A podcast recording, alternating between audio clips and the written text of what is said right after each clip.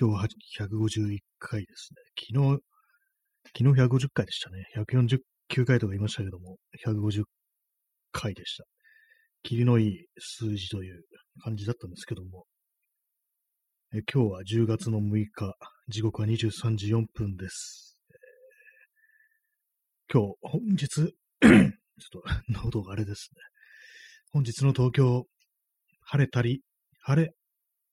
たり、たまに曇ったりっていう、そんな感じでした。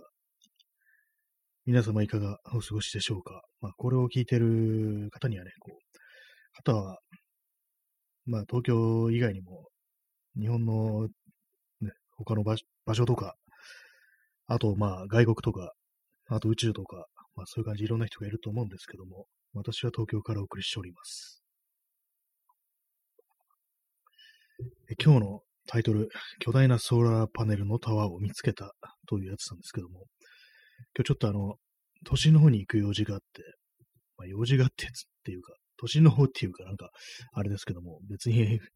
東京東京から東京に行くっていうんで、その都心っていうのは、いうのもあるかもしれないですけども、その、まあ、中心部に、こう、用事があったので、そっちの行った時に、そのでかいのを見たんですよ。そのソーラーパネルのタワーみたいなのがこう、ね、首都高の向こうに見えるなと思って、で、まあ、それをですね、どの辺だったかなって今ちょっとあの、Google マップ開いてるんですけども、本当行き当たりばったりでやってるんで今日。とですね、どうだったかな。なんかあの、あれなんですよ。ガソリンスタンドなんですよ。あ、今、出てきました。エネオス、ドクタードライブ、元石町サービスステーションかな。なんかよく よくわかんないですけども、エネオスですね。でもエネオスのね、ガソリンスタンドの上に、でっかいあれがあるんですよ。そのさ、ソーラーパネルのタワーみたいなのがあって、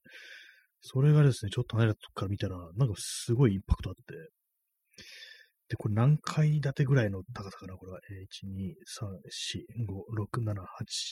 9、10階ぐらい建て、10階建てのビルぐらいの高さですね。これがですね、あの、非常になんか、すごいインパクトあって、今度また改めて写真撮りに行こうかなっていうふうに思ったんですけども、なんていうんですかね、この形。ちょっと面白い形してるんですよね。ちょっとね、わかりやすい、わか 多分わかりにくいと思うんですけども、その、ソーラーパネルの、まあ、骨組みみたいな、鉄塔みたいなところにソーラーパネルが配置してあるんですけども、わかりやすい例えで言うと、あの、ガンダムのコックピットみたいな感じになってるんですよ。すいません、わかんない人はわかんないですよね。あの、まあ、出入りするところです。でそれにちょっと似たような感じで、こう、ソーラーパネルが配置されてるんですよね。それがなんかちょっと離れたとこから見ると、すごいなんか、なんかほんと緑、緑じゃないや、未来のね、何かがあるぞみたいな、宇宙ステーションとかになんかこう、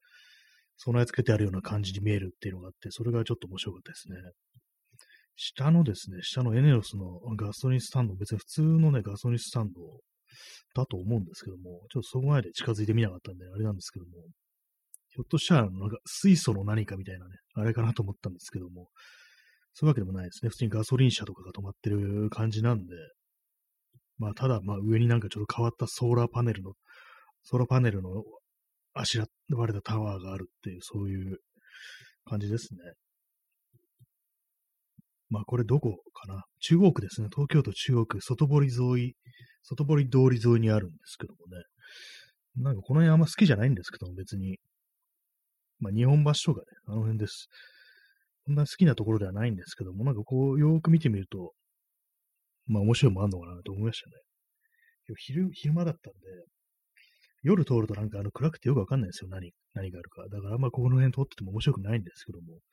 昼間ね、なんかこう、カッと晴れた日にそういうのを見かけるとちょっと面白いなというふうに思いましたね。ちょっとあの、後で、あの、ツイッターのに写真アップしようかなというふうに思うんですけども、ね。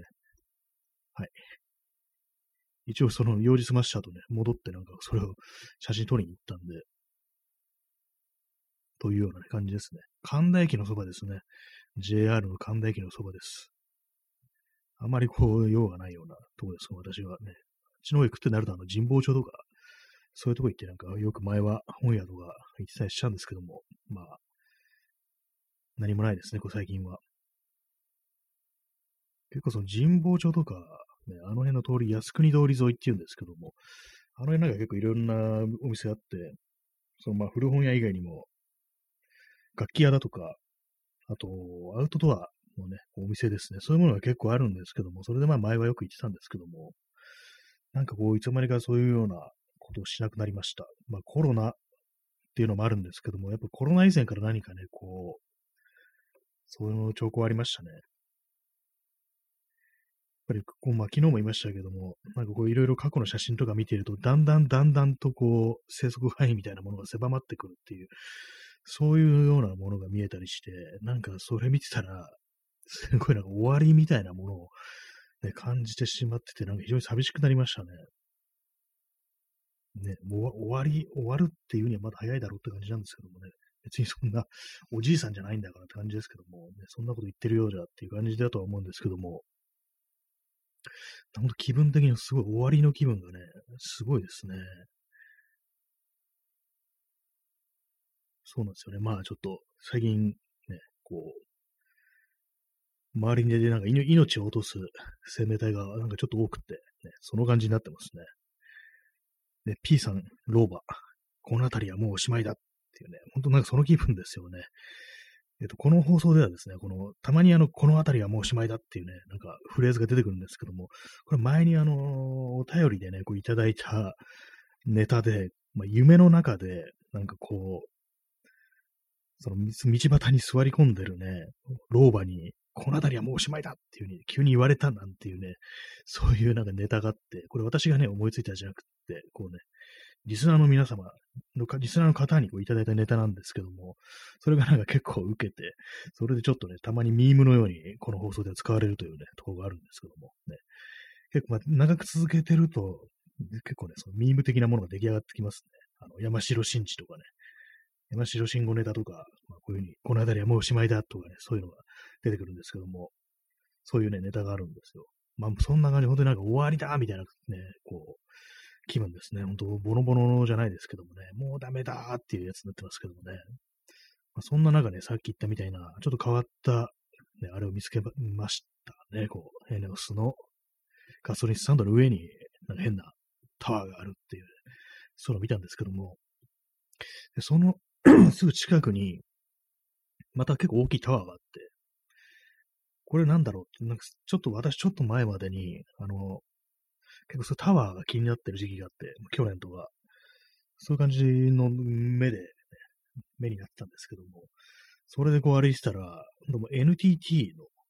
敷地の中に結構でかい電波塔があるってことに気づきましたね。まあ、多分前からね、そんな、結構ね、普通にあるものだと思ったんでしたけども、なんかこう、最近、最近というかね、まあ、去年あたり結構そのタワー的なものが妙に気になってるっていう時期があったのでね、今日またその感じで、こう、周りを見渡してみたら、結構面白いものがあるなっていうね。いや、面白くはないんですけどもね。全然ただのね、タワーですからね。あの、朱色と白の、ね、紅白のタワー、まあよくありますよね、そういうの。なんかね、それがあったというね、それだけの話なんでございますけども、まあ、そんな感じでね、今日、外歩きながら、その辺をね、歩きながら、こう、街の様子を見てましたね。というね、まあ、感じなんですけども、別になんか面白いことがあったかというと、そんなことは全然ないですね。麦茶とコーヒーを右と左に置いて、この放送をしておりますけども。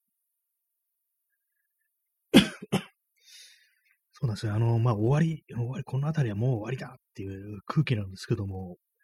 なんか本当にね、今日は特にひどひどいですね。終わり、終わり感がすごいですね、なんか。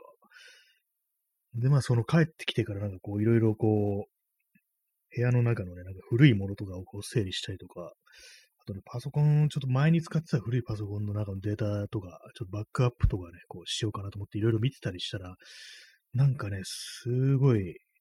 あれになってきましたね。終わってきましたね。おこの辺りはもう終わりだ的な気分っていうのが、すごいね、出てきて、これまではですね、そんな終わりだとか言ってても、本当の終わりっていうかなんか、あんま、そのネタで、ふざけてなんか終わりだっつってるっていうね、感じだったんですけども、今日はなんかもう本当の終わりみたいなね、感じですかね。なんかそんなものをね、ちょっと感じており、なんかおかしくなってんだなっていうふうに思いましたね。ちょっとゲップが出てます。その、あれを飲んだので、麦茶を飲んだので、ね、まあそんな感じの一日でございましたけどもね、そんな話すことねえなって感じでね、始まっちゃいましたけども、ね、ソーラータワーのね、ソーラーパネルのタワーの話でそんな30分持たせられるやつがいるのかっていうようなことは、まあ、思うんですけども、まあでも結構これインパクトはあるのでね、見たいという方、まあこれちょっと東京のね、東京の人間のなんか感じになっちゃいますけども、まあ見て、見に行かれてはいかがでしょうかというね、そういう感じでございます。えーぱなんか大きさ的にはね、10階建てぐらいっていうから、まあその、ね、普通の東京の都心部とかでそういうのあっても別にそこまで、うわ、でかいっていう感じにはならないと思うんですけども、なんか骨組みにソーラーパネルがこう張り付いてるっていう、ちょっと変わった形だとね、なんかこう非常にインパクトあるなっていうふうに思います。思います。ね。今、あの、ストリートビューでね、こういろいろ見てるんですけども、これいつぐらいにできたものなんですかね。結構最近気づいたんですけども、ストリートビューってあの、時間を遡れるっていう機能があるんで、結構ね、それがあの、いつぐらいにこれができたものなのかっていうのが、まあ、わかるっていうね、のがあるんで、ちょっと今、あの、時空をね、こう、歪め、歪めるというか、ね、遡ってみます。で、見たら、ずっと前からありますね。これ2008年からありますね。これ絶対最近できたんだろうと思ったんですけども、2008年からありますね。全然気づかなかったですね。このね、普通に通ったこと何回も通ったのに、全然ね、こう、2008年3月の時点で普通に今と全く変わらない形でありますね。なぜ、なぜ急に気がついたんだろう。まあ、この辺あんま取らないんですけども、私。ね、ちょっと微妙になんかこう、その私のね、よく通る道から外れてるっていう形で、結構その一本入ったところとか、って結構ね、全然こう、通ったりしないですからね、本当に。ほんと近所とかでも、この道初めてだなっていう道って結構ありますからね。これ全然こう、よく通る道が2本あると、まあ、その間のね、なんかこう、隙間みたいなところっていうのはね、通らなくなるわけであって、まあそういうね、と場所だったんだなっていう、ここは思いますね。この中央区、日本橋のあたりっていうのは。なんで本当に今まで気づかなかったんだろうと思いますよ、でも。まあ、そんな感じでね、こう、面白い建物がありましたという、そんな話でございました。はいね、まあ、あの、非常にまあ終わりの気分が漂ってるというね、まあ毎日なんですけども、今日はそれが特になんかリアリティを持ってね、感じられるっていうような一日なんですけども、なんかこうあれですね、なんかなんかね、なんかし新しいことをした方がいいのかな的なことをね、少し思うんですけども、全然こう思いつかず、元気もなくという感じであり、なんかでもあれなんですよね、まあ、何かをね、するにしても、なんかいやいややるよりも、ちょっとね、こう本腰を入れてなんかこういろいろ、取り組んでみると楽しいなんていうふうにね、なんか言いますけども、これなんか確かね、最初誰が言ったのかなと思ったんですけども、あの、所沢の柳ジョージこと、所ジョージだったような気がします。なんか何でもね、ちょっとね、気合入れてやると楽しくなるっていうようなね、ことを言ってて、まあ、ある程度結構確かに、それはね、それは、それはマブだな、みたいなことをね、思うんですけども、なかなかね、こう、続かないっていうのはね、ありますね。こう記録みたいなものが続かないっていう。このラジオとかもそうなんですけども、最近はあの、で、ポッドキャストの方がかなりいい加減な感じになってるっていうのがあったりして、で、なんか、あれもそうなんですよね。この、いろいろなんかもっとね、いろんなことにトライするべきなんだろうでしょうけども、ね、こう全然ね、こう、ナイストライってね、言われるようなことをやってないなっていうふうに思います。どうも私がなんかこうやるとね、大体まあ惰性みたいな感じになってしまうっていうのがね、あるんでね。で、まあそうなるとね、だんだんだんだんやっていっても、続けていってもだんだんとこう、非常にブルーな気分になってくるっていうね、ところなんですけども、このよくあの気持ちが沈み込んでることブルーになるっていうのは誰が言い始めたんですかね。なんか一回どっかで松本人志さんっていうようなこと言ってたような人がいたんですけども、多分違いますよね。もっと昔からあるような気がするんですけども、ね、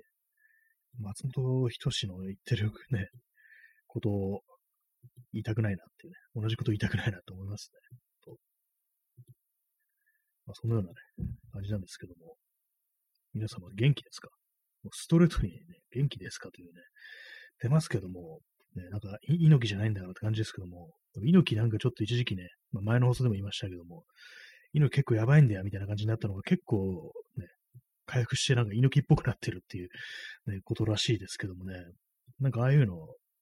ね、いいですね。まあ、猪木が好きかどうかっていうのは置いといて、ちょっとあかんかったのかな、これもうダメかなみたいなのがなんか元気になるのを見るのって結構いいことですよね。まあそうは言っても限界があるんですけどもね、そういうのにも。ね、麦茶飲みます。あ、そう、あと、あれをいただきました。あの、ラジオネーム、耳かきさんから、えー、コーヒーかこびと一ついただきました。ありがとうございます。はいね、そんな感じで、いろいろ、まあ、皆様にこう毎日聞いていただけてるっていうのは非常に嬉しいですね。今日もなんかこう6人も来ていただき、そして我慢強い方が 5, 5名残ってるというね、感じなんですけども、元気ですか？っていうね、元気ですか？って感じですね。最高ですか？っていうね、あれですけどもね、古いですね。まあ、そんな感じで、こう、どうでもいいことを述べながらね、こう言ってますけどね。結構その、あの、まあ、あれですよね、さっき言ったその日本橋なのなんだろうっていうのは、やっぱりオフィス街であって、まあ、そういうとこ行ってると結構ね、なんかこう、いろいろまあ歩いて、人が歩いてるなっていうのがあったりして、で、まあそれがなんかこう最近はなんかね、こう昼間そういうとこ行くね、オフィス街とか行く機会がなかったんで気づかなかったんですけども、まあ、気づいてないのかもしれないですけども、なんかあれですね、なんか、まあ人がちょっと増えてるような感じっていうのはしますね。やっぱりそれなりに、それなりっていうかね、思いっきり、こう、もういいんだみたいな空気多少感じますね。まあ別に飲食店と帰らなかったんであれなんですけども、なんかね、こう、営業再開しますっていうふうに貼ってあるね、こう、店舗を、なんかこう、ビジネスマン風のね、こう、中年男性とかがね、じっと見てたりして、もうね、再開したらもう真っ先に行ったろみたいな感じで思ってるのかなっていうね、大騒ぎですよね。もう飲みまくる、飲みまくってやるっていうね、そういうなんか気概みたいなものをね、少し感じなくもなかったんですけども、まあ、そのようなね、感じで、こう、またちょっと今、しゃっくり、しゃっくりというか、ゲップみたいなものが出てきました。なんか最近あんまこう、たあんま食べてなかったんですけど、今日は普通に食べましたね。なんかめんどくさくってあんまこう、ここ何日かあんまこう、ちゃんと飯を食ってなかったっていうのはね、そういうとこあるんですけども。そんな感じでね、こう、結局なんかあのー、東京のね、中心部とか行くと、本当になんか皇居邪魔だなと思いますね、あれ、なんか。な、なんかこう、行きづらいなとかね、なんか、アクセスしづらいなって思うんですけども、これ皇居を突っ切れないからだなっていうふうに思うんですよね。それのせいでね、なんかこういろいろ、迂回みたいにもされせられたりとか、あと首都高もなんか鬱陶しいですね。あの、上にね、あの、ハイウェイがね、こうあると、あれですね、なんか、なんかあれですよ、日本橋とかも、上のなんか首都高とかどかして、昔みたいにあのね、空が広がってる風にしようみたいな、なんかそんなようなね、ことを言われてるって話を聞いたんですけども、どうなんですかね、あれも。どういう風に首都高のあの、あれをね、こうルートを変えるんだろうっていう思うんですけどもね。えー、クジアドリさん、軌道上からの核攻撃しかない。ほんとそうですね。ほんと核攻撃したいですね。核攻撃ってなんか、ね、世界で唯一のね、こう、核攻撃を受けたね、こう、国の人間が言うのもあれですけども、本当まあそれしかないっていうね。あ、すいません、今、あの、この、軌道上からの攻撃しかないですね。今、私のね、読み読み上げたのが、軌道上からの核攻撃しかないになってましたね。ちょっと違いますね。そ攻撃と核攻撃がね、だいぶ違いますからね。クジャルさん、ソルを使うぞっていうね、あの、あれですね、あの、アキラのね、こう、衛星からこう放たれるね、ビームみたいなやつですよね。ソルっていう。あれもね、まあ太陽を利用したなんかあれだったんでしょうね。ソルという名前からこう、察するにってね。まあそれもね、鉄道に破壊されてしまうんですけどね。上まで行ってね、上っていうかね、宇宙まで行ってね、それをね、こう墜落させるなんていう感じのことになりましたけどもね。まあ、そのような感じのね、街なんですよ、東京っていうのは。こうまあでもね、これ今日言ったみたいに、こうなんか全然こう気づいてそうなところでも、そのね、変わったソーラーパネルのタワーがあるなんていうの全然気づかなかったんで、2008年にすでにあったっていうのはちょっとびっくりですね、これは。まあ、そんな感じで全然こう見落としてるもんとかね、すごいたくさんあるんだろうなっていうふうに思うんですけども、なかなかね、こう、気づかないものですね、本当に。結構ね、たまになんか建築のね、こととか、調べると、まあ、ここになんかこういう変わった建物があってね、これは某建築家の手によるものでどのこのっていうのあるんですけども、実際そういう情報をなんか事前に調べてから行くのと、いきなりね、こう、街中で気づくっていうのは結構違いますからね。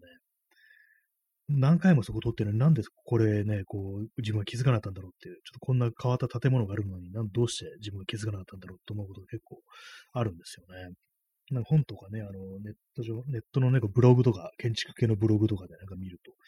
あ、こんなんあったの？みたいなね、本当に何回も何回も撮ってるのに、そこをね、全然こう何も思わなかったっていうのが、割とね、あるんでね、私。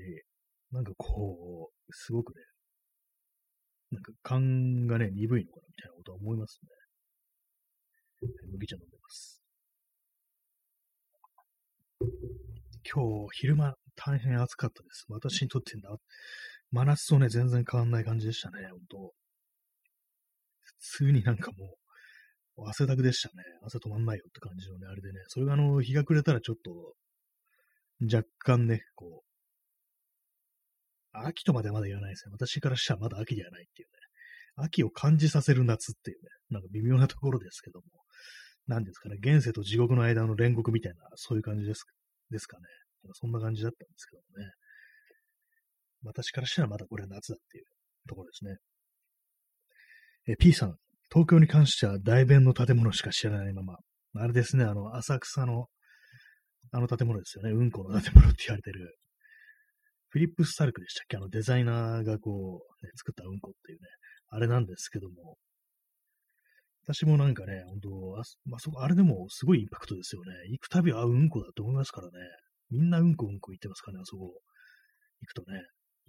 あれ、それはなんかあの形っていうのはもうまさしく勝利なのではなんてことをね、思うんですけども、実際なんていう建物だったかね、いまいち思い出せないんですよね。何でしたっけっていうね、こと思っちゃうんですけども、今ね、地図見てるんですけども、ひょっとしたら朝日、朝日グループの本社かな。なんかそんなだったような気がするんですけども、どうもそれっぽいですね。今、あの、ストリートビューでね、確認してるんですけども、やっぱね、この建物のインパクト相当なものがありますね。このね、確かに誰だったかな。あの、東京ノーバディっていうね、すいません、違うかもしれないです。東京 Nobody っていうあの写真集をね、ここ出した人、写真家で、中野なんとかっていうね、人、中野なんとか、あれですけども、ちょっと今検索しますね。東京 Nobody っていうのは、誰もいないこう東京の風景っていうね、撮ったっていうね、あれなんですけども、 Nobody。えっとですね、中野正隆というね、人の写真集で、あの東京総計、東京 Windows、まあ、窓からの景色っていう、あれですね。それで、あのね、うんこのすぐそばに住んでる人のね、部屋の写真があるんですよ。で、その写真ね、見てみて、一体ね、どの部屋に、どの建物に住むあのうんこがこんなに近く見えるんだろうっていうようなこと思うんですけども、結構わかんないですよね。ひょっとしたらもう今、まあもうない建物かもしれないですけども、まあ、その東京総計っていう写真集は結構前に出たものだったりするんで、そのうんことの距離がね、うんこうんこってうるさいよって感じですけども、うんことしか言いようないですからね。なかなかね、こう、あ、でもそういう時も見てみると結構ね、あの、普通の住宅というかね、ぽいのもありますね。住宅ビルですかね。あの、普通の商店のビルみたいなのもあるんで、としたらまあ、その、うんこに、まあ、激地下のね、あれもあるのかもしれないですけども、なんかひょっとしたらこう近くのちょっと雑居ビルっぽいところの上が、あの、住居になってるんですかね、マンションみたいになってるのかもしれないです。ね、何言ってんだかわかんなくなってきましたけどね。うんこの近くに住んでる人もいるんだぞっていうね、そういう話でございました、ね。やっぱりあの、スカイツリーよりもうんこっていうね、のありますね。全然なんかね、スカイツリーよりもね、うんこの方がね、インパクトありますからね、スカイツリーの大きさのうんこを作ればいいんじゃないかっていうようなことをね、思うんですけどもね、なかなかそれは難しいんですかね。あの形でなんか縦に果てしなく伸びていくっていうのは、かなり怖いですよね。絶対これ異星人が作ったでしょ的な感じのね、あれになっちゃいそうなんですけども、そういう感じでね、なんか、建物、どういう面白い建物があるんだろうっていうね、そういう目線でこう街を歩くっていうのは、まあまあ面白いなっていうふうに思うんですけども、まあそれがなんかこう、ね、あれなんですよ。あれなんですよってあれですけども、普段はね、こう全然気づかないっていうね、そういうところあるんですよね。まあ惜しいですよね、本当に。私あんまこう歩いてたりした時、歩いてる時とかあんま上見ないんですよね。それがもう、たたってね、こう建物、面白い建物とかあんま気づかないのかと思うんですけども、本当まあ地面ばっかりこう見てね、歩いてるっていうね、地べたばかりこう見て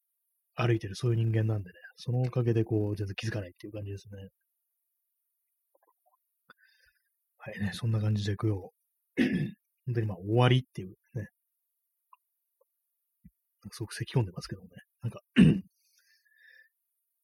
終わりというような感じをこう、非常になんか、そういう気配を濃厚に感じながら、こう、一日、息をしてたっていう感じですね。なんかこう、新しいことをね、始めてね、なんか元気になりたいっていう、そういうのあるんですけども、ね、P さん、足、足先ばかりを見ているシューゲイズ。そうですね。つま先をずっとね、ゲイズ、見つめているシューゲイズっていうね、感じですね。本当にこう、まあその、ね、イギリスのね、そういう、シューゲイザーと言われた、そう、ギターをね、すごい高音で鳴らしてるっていうスタイルの、そういうのがなんかあの、90年代ですかね、80年代ですかね、どっちかわかんないですけども、まあそういう言われてるジャンルがあったというね、そういうところなんですけども、シューゲイズですね。スター、スターゲイザーパイってありますね、イギリスで。スターゲイザーってと星を見てるってあれなんですけども、そういうロマンチックなね、こう、名前と裏腹に、あの、パイの、パイに、パイ生地に、あの、イワシかなんかのね、頭が突き刺さってて、上を向いてるっていうね、やつなんですけども、あれうまいんですかね。そしてあの、頭食べるんですかね。なんかね、日本人から見ると、あの、目指しを突き刺しただけみたいなね、なんか、そんな感じに見えるんですけども、一体どういう味がするんでしょうか。そして日本人ってなんかあの、パイっていうと甘いね、こう、ものであるっていう、そういうのがあるんで、ちょっとびっくりするんですよね。なんかああいうの、魚とかね。まあ、でもミートパイかとかあるから別にね、おかしくないんですけども、なんかどうもね、ロッテパイの実のイメージが強いのかな。なんかね、あとアップルパイとか、そういう感じで甘いものであるってイメージがあるんでね、すごい不思議な感じますね。どういう味がするんだろうってことはね、まあ、思うんですけどもね。えー、ね、スターゲイザーパイの話でした。はいね、まあ上をね、上向いていこうやって感じなんですけども、なんかこう、なんかね、新しいとかね、まあ、普段やってないことをやれ、こう、元気になろうなんていうね、気持ちがないではないんですけども、なんかどうしてもね、そういうこと考えてるとも、やって何になるんだっていうね、もうどうせなんか何もならんじゃないかみたいな、そんなことをね、日々は思いながら暮らしてるんですけども、なんかね、そういう、ね、こう、空気に飲み込まれないようにしたいですね。白い水さん、にゃん、ありがとうございます。ね、いいですね。やっぱ猫は、猫はいいよなっていうね、話ですよね、ほんと。ね、そんな感じでこう、お送りしてまいりました。第151回。151回もやってるっていうね、まあ、考えてみたら、あの、5月の半ばからなんで、もうすぐ5ヶ月経つ。ね、驚きですね。え検索窓と間違えたさん、拍手ありがとうございます。えパチパチっていうね、音がしてるのかもしれないですけども、私今、あの、こう、スマートフォンから音を出してないのでね、音を出してても気がついてないかもしれないです。えー、P さん、上を向いて歩いていても、時に旅上理不尽な理由で終わることもある。ほんとそうですね。急にね、終わる、終わったりしますからね。P さん、坂本九。あ、そうですね。あの、上向いて歩こうという曲をね、歌ってたのは坂本九ですけども、あの、飛行機事故で最後亡くなりましたからね。確かに言われてみればそうですね。結構有名人があれなんか亡くなってんですよね。向田邦子だとか作家ね。そういう感じでね。なんかすごい事件だったんだなと思いますね。今も昭昭和ですよね、あれ。まあそんな感じでお送りしてまいりました。えー、第151回ですけども、いかがでしたでしょうか。まあ、そんな感じで本日は終わりたいと思います。それでは、えー、さようなら。